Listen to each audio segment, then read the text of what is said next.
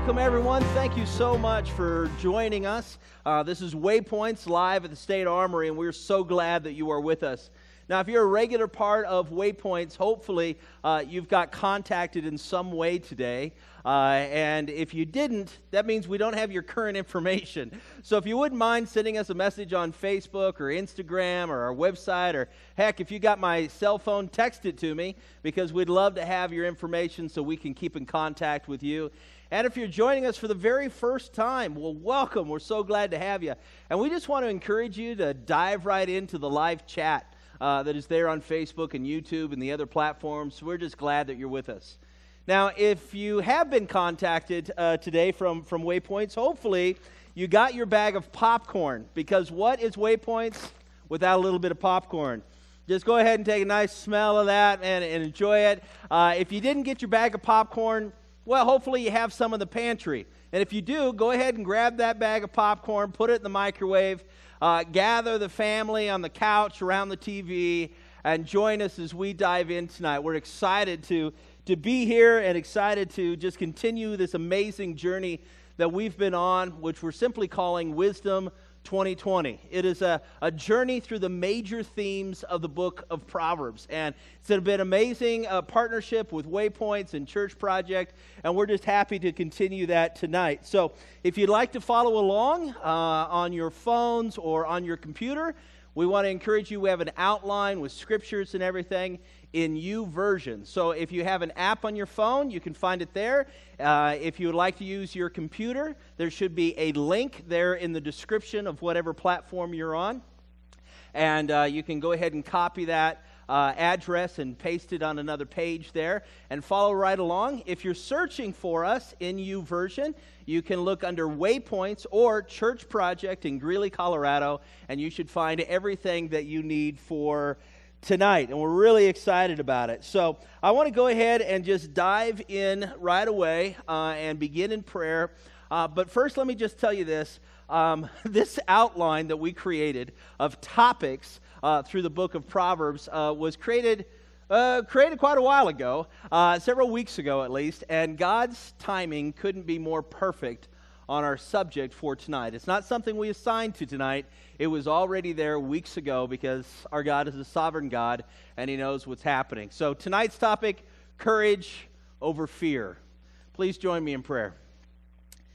Heavenly Father, we, uh, we come before you tonight and we are just, well, we're, we're a bag of emotions, honestly. Uh, everything from, from boredom to anxiety to fear to maybe some crazy sense of excitement. Uh, maybe for some of us, nothing has really changed all that much. For some of us, we're off work. For some of us, uh, you know, we're, we're stay at home. For some of us, the kids are driving us nuts. I mean, we just have a wide variety uh, of stuff that's going on. And, and God, we thank you that you're the God of every single thing. And we thank you that you are intimately aware and involved in all of that. And so, Lord Jesus, we invite you where two or more are gathered, even online. I'm sure that says that in the original Greek, uh, that, that your presence is here. So, God, we know that you're going to be moving tonight. Uh, and so, Father, we pray that you would move in our lives uh, and guide us in this journey as we continue to seek first you and your kingdom. Father, we love you. It's in your precious and holy name that we pray. And all of God's people said, Amen. Amen. Well, a couple of weeks ago, I had a student ask me, Hey, coach, what do you think of this coronavirus? Uh, and I said, Well, okay, a couple of things. First, you should know that the coronavirus has been around forever. Uh, it's pretty much what causes the, the common cold. Uh, and second, I said, uh, you need to understand that uh, the world is going to end 20 or 30 times in your lifetime. Let, let me tell you uh, about a little thing called Y2K. Uh, let me tell you a little thing about the Mayan calendar and how the world was supposed to end in 2012. Let me tell you about the time in 2006 when Al Gore predicted the world would end in 10 years. Let me tell you about the time that Thanos snapped his fingers.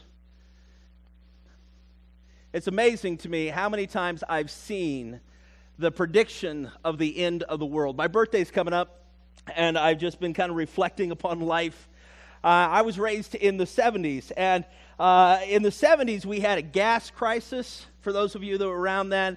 And that caused huge mile long lines at the gas station. We even rationed gas. Uh, as a society, we freaked out and panicked and lowered the speed limit to 55 miles an hour on the interstate. Can you even imagine? And if that wasn't bad enough, we're in the midst of the Cold War and we didn't have active school shooter drills in school. We had nuclear attack drills where we hid under our desks. I'm not sure how that was supposed to stop a nuclear bomb, but whatever. Uh, we had a financial crisis where the interest rate on a house loan was 13%. I, I, what are we like at zero now? It's crazy. Uh, we moved into the 80s, right, where we had presidents being shot, the Pope was shot, space shuttles were exploding. Volcanoes were erupting here in the United States. Uh, musicians and movie stars were dropping like flies or being killed or overdosing. AIDS was announced, and the panic kicked in, and we thought you could get AIDS by sneezing on someone, or kissing someone, or swimming in the same pool as someone, or sharing a public toilet. It was nuts. And then came the 90s, and we had the Rodney King verdict creating riots all over the nation. We learned about homegrown terrorism with the Oklahoma City bombing, with the Branch Davidian. Uh, O.J. Simpson's white Bronco was leading a parade of policemen down the interstate. Uh, Napster was acting like Robin Hood, handing out free music it stole from rich musicians. Uh, presidents were having more than friendly relationships with their interns. Uh, school shootings were filling the news. Then we rolled into the double zeros and things got even weirder, right? We had 9 11. Uh, we had stock markets crash, corporate scandals.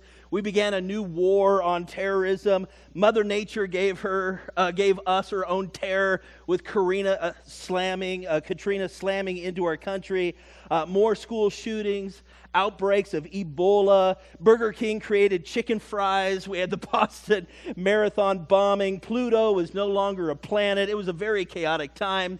And then we saw the last 10 years, which got even stranger, right? We had earthquakes in Haiti and Japan and Alaska. Another hurricane hit, another outbreak of Ebola, more school shootings. We saw gay marriage legalized, Brexit, Black Lives Matter, the Me Too movement, more elections. more impeachment hearings. The Chicago Cubs actually won something. Uh, people were planking all over the place. People were learning and doing the cup song everywhere. Everyone wanted to know what is that fox really saying. Uh, people were arguing over a dress. Was it black and blue or white and gold? And the Hawaiians were just happy that the ballistic missile threat was a false alarm. I mean, it's absolutely crazy the things that we have seen and the panic that I've seen in my life. And here's the deal, my friends there will always be chaos. There will always be trouble. There will always be something to fear, something to freak out about, something that will cause panic, and you'll want to stockpile toilet paper. But take it from a man who survived riding in a car without a seatbelt, a man who used to throw metal lawn darts, a man whose mom actually left him in the car as she went into the store a man who used to be stuck in one spot to use the telephone because it was attached to the wall, a man who had to keep a map in his car in order to get directions, a man who once owned a beeper, a man who survived people smoking on airplanes, a man whose first Mac computer had a screen of nine inches. Here it is. Here's what I learned chill out. The sky is not falling. Jesus is still on the throne. The sun came up today, the sun will come up tomorrow. And Jesus tells us in the Gospel of John, He says, In this world you will be plagued with times of trouble, but you need not fear. Notice Jesus doesn't say there's nothing to be afraid of. He doesn't say there's no reason to be fearful. He just simply says, Do not fear. Fear will not help you. It just doesn't. As a society, as a culture, we are more fearful than ever before. And I hear it all the time. It's not just with the corona freakout. Before the corona freakout, a few weeks before, we had some issues with North Korea, and I had a student come up to me and say, Hey, coach, eh, are we really in World War III? Am I really going to get drafted? And just freaking out. Before that, before the North Korean thing, I had dreamers, friends, dreamers who were like, uh, Am I going to get deported? I mean, we will always find something to be afraid of. We will always freak out. I, I, I remember just a, a, little short while ago, a couple weeks ago, my, my mom uh, took my sister to the ER, and she walked into the ER, and it was just people everywhere. It was packed, standing room only, people laying on the floor, mass chaos. Uh, and they finally get to the back, and the doctor comes in, and he's just a little frazzled, and he says, I have been here for less than an hour and I've already seen four people who were convinced they had the coronavirus and they didn't even have any symptoms, and we just sent them home. It's all in their head. That's fear. That's what it does. And fear is such a powerful thing. Fear has shaped every aspect of how we view the world because fear is contagious. It's more contagious than the coronavirus or any other disease. Fear is our response to a perceived danger because fear begins completely in our mind. What exactly do we fear? What is it that we are afraid of? Well, I'll tell you because it's the same for all of us. At the macro level, it is the same for all of us. We fear loss we fear something being taken away. We fear that loss of losing something, right? The loss of losing control, the loss uh, of our health, the loss of an opportunity, the loss of our future, our future for our children, the loss of our culture, the loss of our freedom. We fear losing something. And that's what fear does it reveals to us our most important values. It reveals to us what we love, what our priorities are, what we long for and we fear losing what we love, and we fear getting what we hate. Fear reveals a lot of what we find to be important in this life. And fear casts a vision into the future. And that vision does not have any optimism in it at all. In fact, fear uh, is a vision of the future with no hope.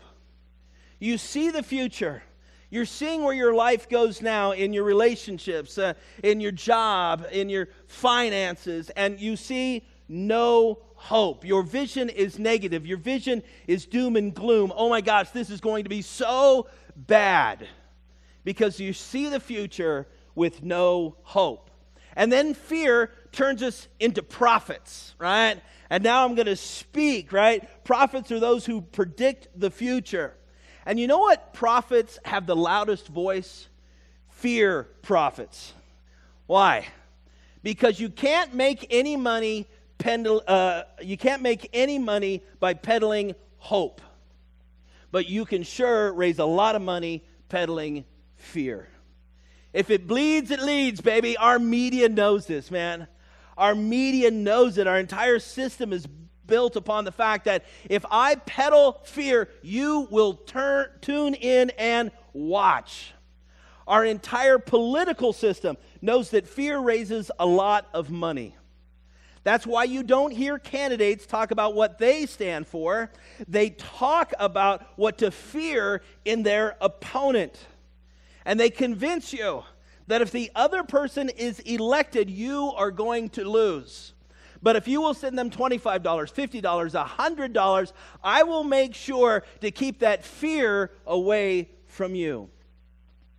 Fear doesn't want you to vote for someone, it wants you to vote against someone else. Fear prophets. Speaking into the future and saying, oh, this is going to be bad. It's going to be horrible. This is the worst case scenario. Oh my God, we're all going to die. Chicken little, the sky is falling. Now, let me ask you a quick question. How many of you have actually feared something, and then when that something arrived, it didn't actually happen? Anybody ever have that, right? Yeah, or, or, or if it actually arrived, it wasn't nearly as bad as you thought it was going to be. Do I have any hands on that, right? You can still raise your hands at home on the couch. It's okay, right? See, there, there's something we need to know. Even uh, the, we need to realize that the fears that we believe mostly will not come to pass. Maybe you've heard that acronym that fear is this false evidence appearing real. Most of the things that you fear will not actually happen. In fact, according to the latest scientific study, a whopping 91.5% of all fears are false alarms. Yeah. So that leaves you eight and roughly a half percent. And out of those, overwhelmingly, the outcome is better than you expected it to be. That's why I love that worship song, Fear is a Liar. Because that's exactly what it is. Fear lies to you. And it lies to you constantly. And that song just kind of cuts right to the heart of it and goes, boom, fear is a liar. It just loves to cause you to freak out and to panic. Even knowing that, knowing that fear is a liar, knowing that my fears may not be true, doesn't make them feel any less. they still feel real. Our fears seem so reasonable to us, even if they're irrational. we can have irrational fears, and they still seem very reasonable, right? And so, reasoning with your fears, that won't fix them. You ever talk to somebody who has an irrational fear and you're speaking reason to them and it doesn't change them at all? Yeah, because they're still freaking out. It still feels real. It doesn't need to be real to feel really scary. Now, I'm not underplaying your fears at all, it is scary. But what I want to do is I want to speak directly to your fears. Let's begin with Scripture theologically, we need to understand that Satan is powerless in this world because of everything that Jesus did on the cross. And the only power he has left is his lies that he speaks to us. Satan is the father of lies. Jesus puts it this way He was a murderer from the beginning. He has always hated the truth because there's no truth in him.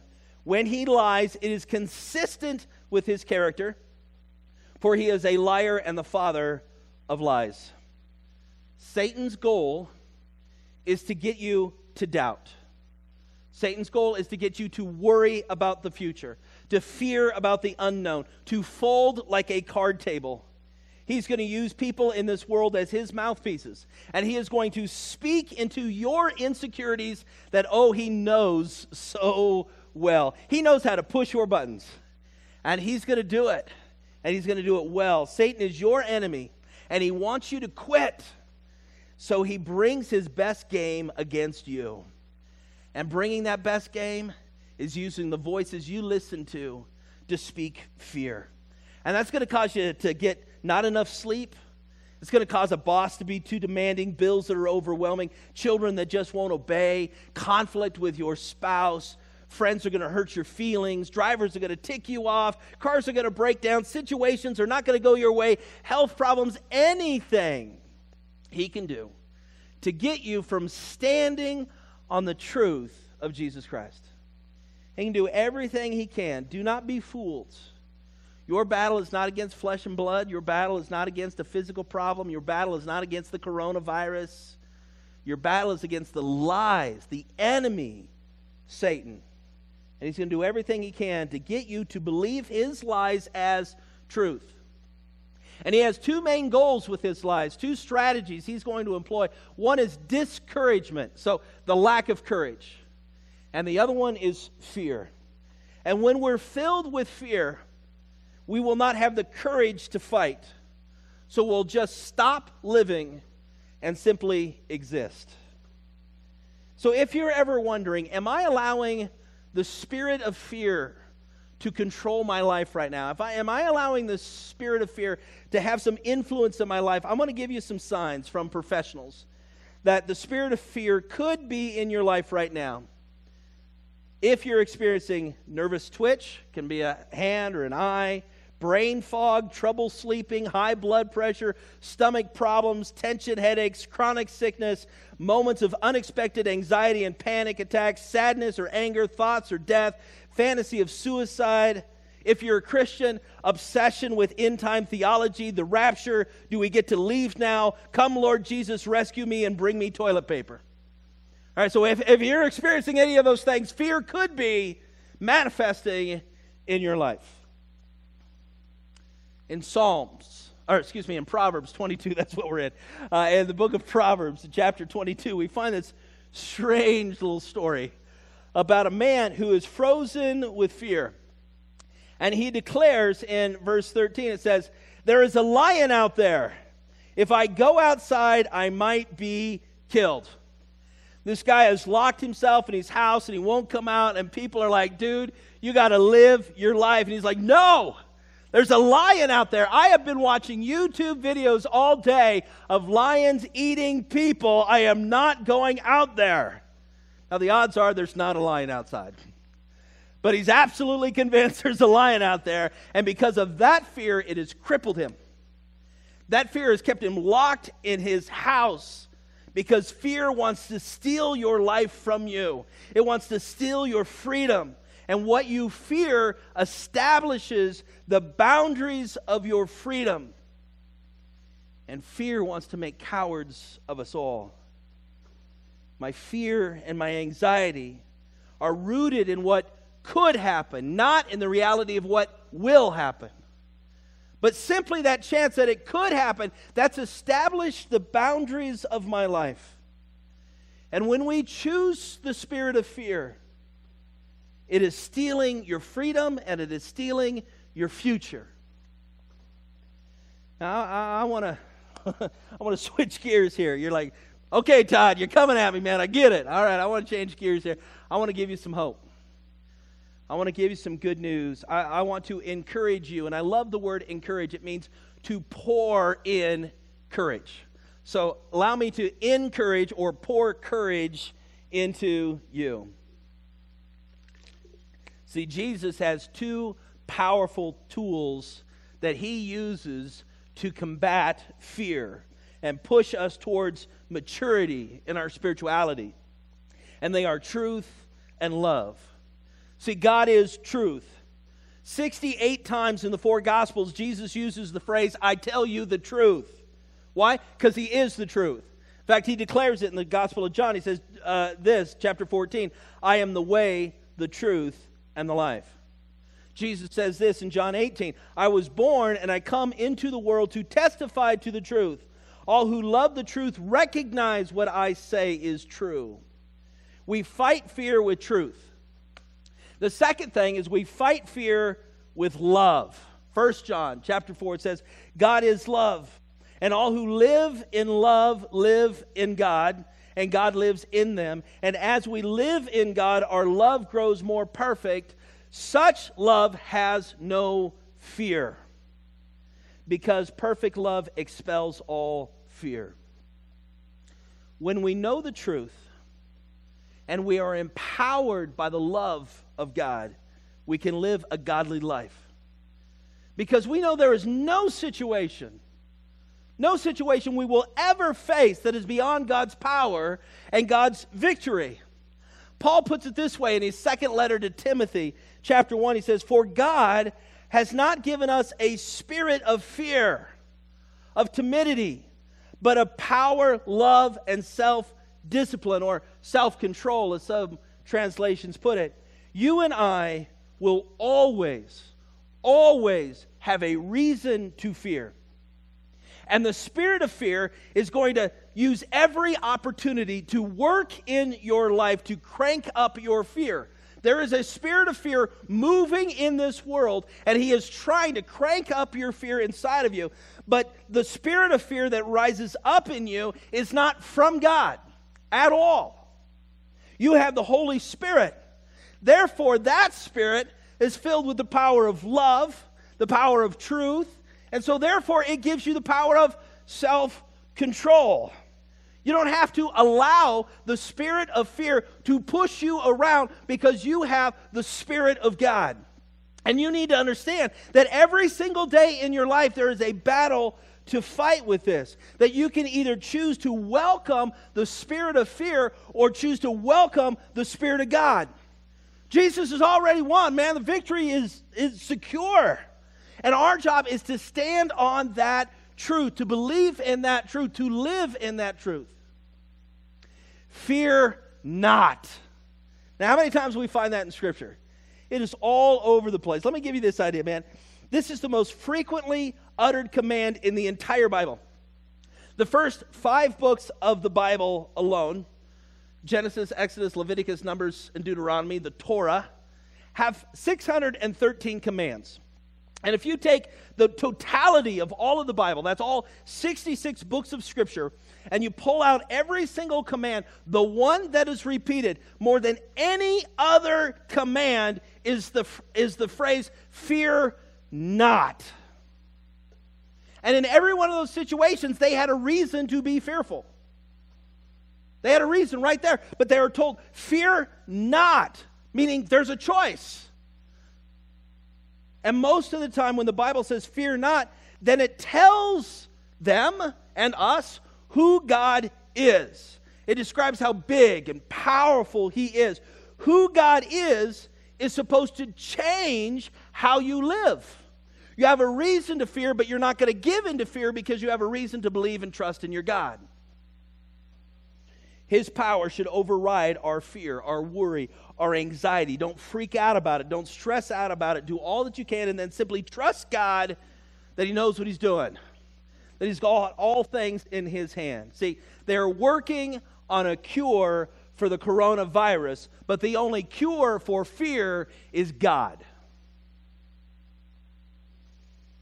The wisdom of the Proverbs tells us in chapter 3, verse 24 you can go to bed without fear. You will lie down and sleep soundly. That doesn't mean you don't have any problems in your life. It just means we're not supposed to be controlled by the spirit of fear. Lady Wisdom, that is like this epitome of wisdom in Proverbs 31 says this that this lady is clothed with strength and dignity. Catch this, I love this. And she laughs without the fear of the future. And See, when you are trusting God with your life, there's an absence of fear, an abundance of love, and everlasting freedom. Your life boundaries will no longer be drawn by fear, they will be drawn by love. See, time may be measured in minutes, but life is measured in moments, defining moments and those defining moments are when you and I are fearless. See, that's the goal of faith is to make us fearless. Wisdom of the Proverbs, one more. Chapter 19 tells us this The fear of the Lord leads to life, bringing security and protection from harm. So, why is the fear of God the starting point towards wisdom? See, whatever you fear has mastery over your life. And if you are only fearing God, then He becomes your only master. If fear limits your freedom, then the fear of God gives you the most freedom. See, when you fear God and He has overwhelming love, then you are going to be consumed by this perfect love, and that's going to cast out all fear that you have here in this world. It's only when we love Him that His love casts out all fear in our life. So when we love the Lord our God with all our heart, our soul, our mind, our strength, fear no longer has power in our life. And we are finally and most beautifully set free. Because we got nobody to fear. We have nothing to fear. Our God is on the throne. And so, as we grow in our relationship with God, we're going to unlearn a lot of these fears in our life that have paralyzed us, that have neutralized our spirituality. And unlearning our fears is really a process of learning to trust God more and more. And as I trust God more and more, I have less fear in my life. Therefore, I have more courage to step out in faith and live the life God has created me to live. it's not corona, I'm good. I love the way that Paul puts it in Ephesians chapter 4. He's writing to these believers in Ephesus and he says, I beg you, I beg you to lead a life worthy of the calling, for you have been called by God.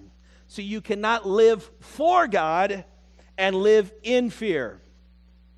The Bible gives us glimpses of men and women courageously stepping beyond the realm of their comfort, stepping into their fear, and safely living by faith.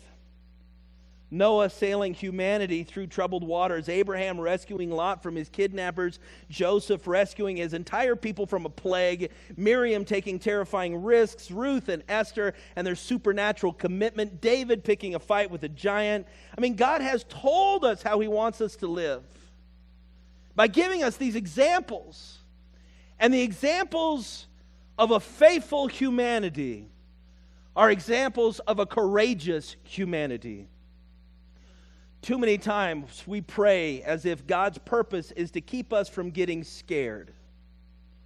The goal of life is not the elimination of fear, the goal is to muster the moral courage to live the life you're created to live. And I am convinced the only thing that is holding you and me back from our destiny is just one simple act of courage.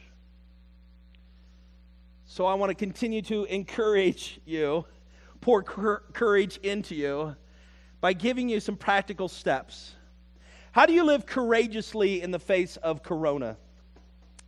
It just was it just rhymed. It just it was just there, all right? uh, because I want you to have wisdom, not worry. I want you to have a plan, not panic. I want to encourage, breathe courage into you with five things. Number 1. Do what you're supposed to do and care for your body. Common sense.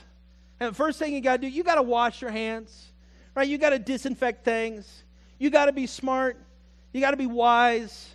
Do what you can do to help those within your six foot bubble to be healthy, to be decontaminated. You do the smart thing, all right? Do that. I'm not telling you just to, to just go willy nilly with it. Be smart, okay? Number two, pray don't panic. One of my favorite verses in the Bible, Philippians chapter 4, verses 6 through 8, it says, Don't worry about anything. Instead, pray about everything. Tell God what you need, thank Him for what He's already done, and then you will experience God's peace, which, will, which exceeds anything we can understand. His peace will guard your hearts and minds as you live in Christ Jesus. And now, dear brothers and sisters, one final thought or final thing fix your thoughts on what is true and honorable and right and pure and lovely and admirable.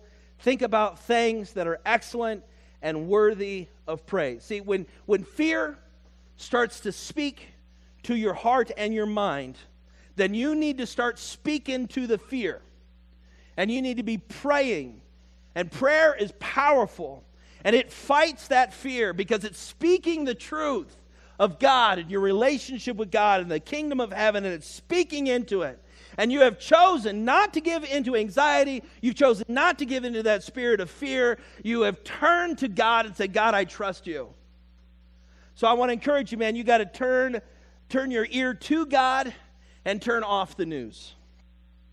You got to turn off the fear prophets and turn up the hope prophets. Jesus is still on the throne. He still has power and authority.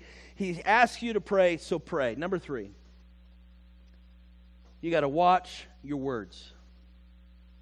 My friends, people are listening. And people are watching. And as believers in Jesus, they're wondering what your faith has to say about their fear. And when you are speaking as a believer, you are speaking on behalf of God, or at least in other people's eyes, you are. So you have to be careful about what you're saying and what you're posting because people are listening. People are scared. People are worried. People are panicking. They got questions. They got anxiety. And you are the voice of hope and faith in their lives. So watch the words that you use. How many of your posts? I got a question for you. How many of your posts about the virus and how many of your posts are about Jesus? See, don't be Satan's mouthpiece by speaking fear. You can't be acting like the rest of the world. We're called to be different, so different that we're responding differently, so that people say, Why are you responding differently? And your answer is, I have a different spirit. I don't have the spirit of fear, I have the spirit of God, so I respond differently. There's hope, and that hope is Jesus, and Jesus is on the throne. You've got an answer for them. And let me tell you this there is something worse than this virus. And it's not only infecting a percentage of us, it's affecting all of us, and it's killing all of us, and that is the contagion of sin. It's passed on and transmitted from our first father, Adam. It's been infecting the entire human race. We're all underneath the death sentence, and the ultimate and only cure is Jesus, and you're the voice of that cure. Number four, worship God. You can either worry about what is to come, or you can worship the one who is over all things. Those are your options. So let me ask you another question. How much time have you spent watching the news, researching the internet, complaining to other people about the current situation? Go on, think about it for a minute. How much of your day has been consumed in the last week, last two weeks, last three weeks, in getting all of the information of this, posting about the information, having conversations about it? Now compare that to how much time have you spent in prayer, in worship, reading your Bible, reading a good devotional, listening to a message, connecting with people about Jesus. Are they equal? 50%? 10%? You're giving the virus more worship than you are Jesus because your focus is your worship. Are you worshiping the right things? Number five, stay in community. Yeah, yeah, yeah, six foot bubble. I get it. Okay? I don't have to be physically in your hamster ball in order to be in relationship with you. Honestly, I think the biggest spiritual attack to come out of this whole freak out about the coronavirus may not be the fear, but the social distancing caused from the fear. Yes, stay safe. Yes, yes, yes keep from contaminating each other. Yes, yes, yes. But social distancing does not equal relational distancing. Satan wants you to be alone. He wants you to be isolated, and we're doing the work for him. Stay in community. Technology is awesome. Call each other, FaceTime each other, be on in online small groups, text each other. We need people.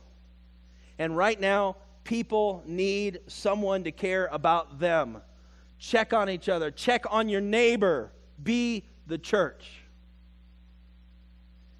Right now, I believe you and I stand at perhaps the greatest moment the church has seen in our lifetime. The opportunity to be the voice of hope, to share the gospel, and to be courageous in the face of Corona. I'm a student of uh, history. I have a degree in history. I love history. And when we look at history and we see the most difficult moments in history, it was those moments when the church expanded, when the church grew, because the courage of the church was inspiring. And the courage spread the truth of God. And the courage became evangelistic.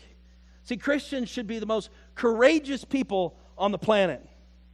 In fact, Christianity uh, today should, uh, should be if Christianity around today is the most courageous that it's ever been, then you and I can change the world. Courage in the face of adversity is natural action to the knowledge and the truth that you and I are loved and redeemed by God. And when you embrace God's truth and God's love, you will become courageous. And when you know He has all things under His power and under His control, everything there, He's got your back, then you will be courageous. Hundreds of times throughout Scripture, God is constantly telling us, Fear not, be courageous, don't be afraid, I am with you. Those are the things we need to hold on to. See, our world right now isn't just uh, having a run on supplies, it's having a run on hope. What people need now more than toilet paper is hope. And whenever God calls us to something, it's going to inspire not only our faith, but also our fear. God always sums us to something bigger than ourselves. And I'm convinced that this is the moment when the church becomes the church in more ways than I've ever seen in my lifetime. Will you join me and be the church? Right now, I want to pause my part of the conversation. And I want you to engage your part of the conversation. Even if you're watching by yourself, maybe you pick up the phone, maybe you're doing it in the live chat.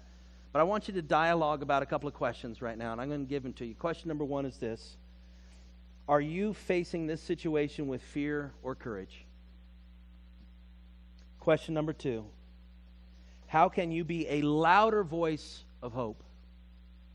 And then question number three How can you stay connected to community? We're going to give you a couple of minutes right now in this video where you can have some group discussion. So keep us online. You're just going to see these questions kind of at the bottom of your screen. Keep us online, and, and here in about five or six minutes, we're going to kick up with some worship music. We encourage you to stick around and be a part of that because it is so important that we worship our God together, all right? We'll come back in a couple of minutes. Go for it.